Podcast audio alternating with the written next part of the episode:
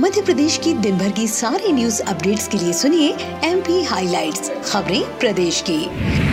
राज्यपाल मंगू भाई पटेल ने आज राजभवन में जेल और विधि विधायी कार्य विभाग के वरिष्ठ अधिकारियों के साथ चर्चा कर कहा कि संवैधानिक व्यवस्थाओं के सुचारू संचालन के लिए मानवीय दृष्टिकोण और संवेदनशीलता के साथ विवेक पूर्ण पालन किया जाना भी जरूरी है। राज्यपाल श्री पटेल ने कहा कि संविधान के तहत राहत और माफी के विभिन्न प्रावधानों का पालन प्रभावी ढंग से हो, निर्धारित प्रावधानों में प्राप्त आवेदनों की निराकरण व्यवस्था की नियमित समीक्षा की जाए।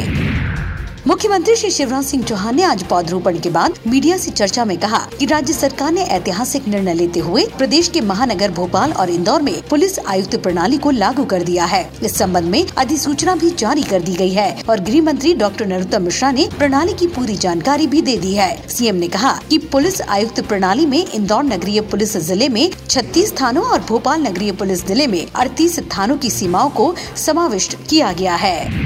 मुख्यमंत्री श्री चौहान ने कहा कि कोरोना की तीसरी लहर को रोकना सभी की चिंता है, इसे रोकने के आवश्यक प्रयत्न करते हुए कोविड अनुकूल व्यवहार का पालन हो, इसके लिए जनता के साथ मिलकर प्रयास किए जा रहे हैं। क्राइसिस मैनेजमेंट कमेटियां पुनः सक्रिय हो गई हैं। राज्य सरकार भी सभी आवश्यक व्यवस्थाएं कर रही है। मुख्यमंत्री ने कहा कि प्रतिदिन पॉजिटिव केसेस आ रहे हैं, परंतु अभी चिंता की स्थिति नहीं है। हमारी पहली प्राथमिकता है कि प्रदेश में कोरोना की तीसरी लहर न पाए, फिर भी हमारी तैयारी जारी है।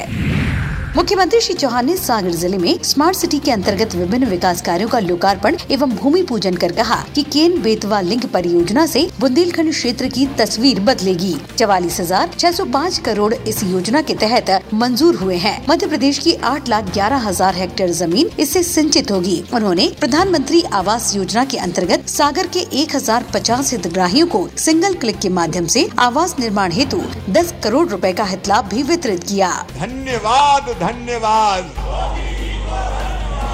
धन्यवाद धन्यवाद।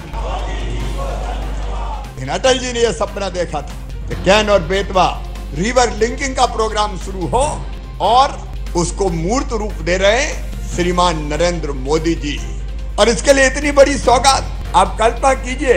44,605 करोड़ रुपया इसके लिए मंजूर हुए, 44,605 करोड़ रुपया। और इसमें हमारे मध्य प्रदेश में, अकेले अपने मध्य प्रदेश में 8,11,000 हेक्टेयर जमीन में सिंचाई होगी। मुख्यमंत्री श्री शिवराज सिंह चौहान ने सागर स्मार्ट सिटी में चल रहे विकास कार्यों के संबंध में अधिकारियों से जानकारी ली, साथ ही निर्माण कार्यों की गुणवत्ता में किसी भी तरह की लापरवाही न बरतने के निर्देश दिए। उन्होंने एलिवेटेड कॉरिडोर एवं लाखा बंजारा जीर्णोद्धार कार्य का निरीक्षण किया। साथ ही मुख्यमंत्री ने सागर में सोन चिरैया आजीविका उत्सव में दीनदयाल अंत्योदय राष्ट्रीय शहरी आजीविका मिशन द्वारा तैयार उत्पादों का अवलोकन किया एवं आजीविका मिशन की बहनों को प्रोत्साहित किया।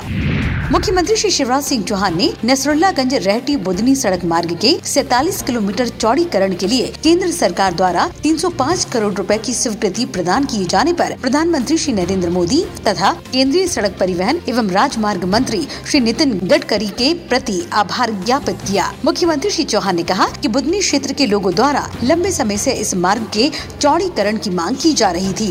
ये मार्ग राष्ट्रीय राजमार्ग का हिस्सा होने से भारत सरकार को प्रोजेक्ट भेजा गया था। संबंधित अधिकारियों को कार्य प्रारंभ करने के निर्देश दिए गए हैं। और उच्च शिक्षा मंत्री डॉक्टर मोहन यादव ने भोपाल के बिट्ठन मार्केट में भोपाल प्रॉपर्टी एक्सपो 2021 का शुभारंभ किया। उन्होंने कहा कि हर व्यक्ति का सपना होता है अपने स्वयं के घर का। भोपाल प्रॉपर्टी एक्सपो एक ऐसा माध्यम है जहां एक ही छत के नीचे व्यक्ति अपनी सुविधा अनुसार जानकारी लेकर अपने सपने को पूरा कर सकता है। डॉक्टर यादव ने एक्सपो में लगे विभिन्न स्टॉल्स का अवलोकन कर जानकारी प्राप्त की। तो आज एमपी हाइलाइट्स में इतना ही। मिलते हैं अगली अपडेट्स के साथ। सुनते रहिए एमपी हाइलाइट्स, खबरें प्रदेश की।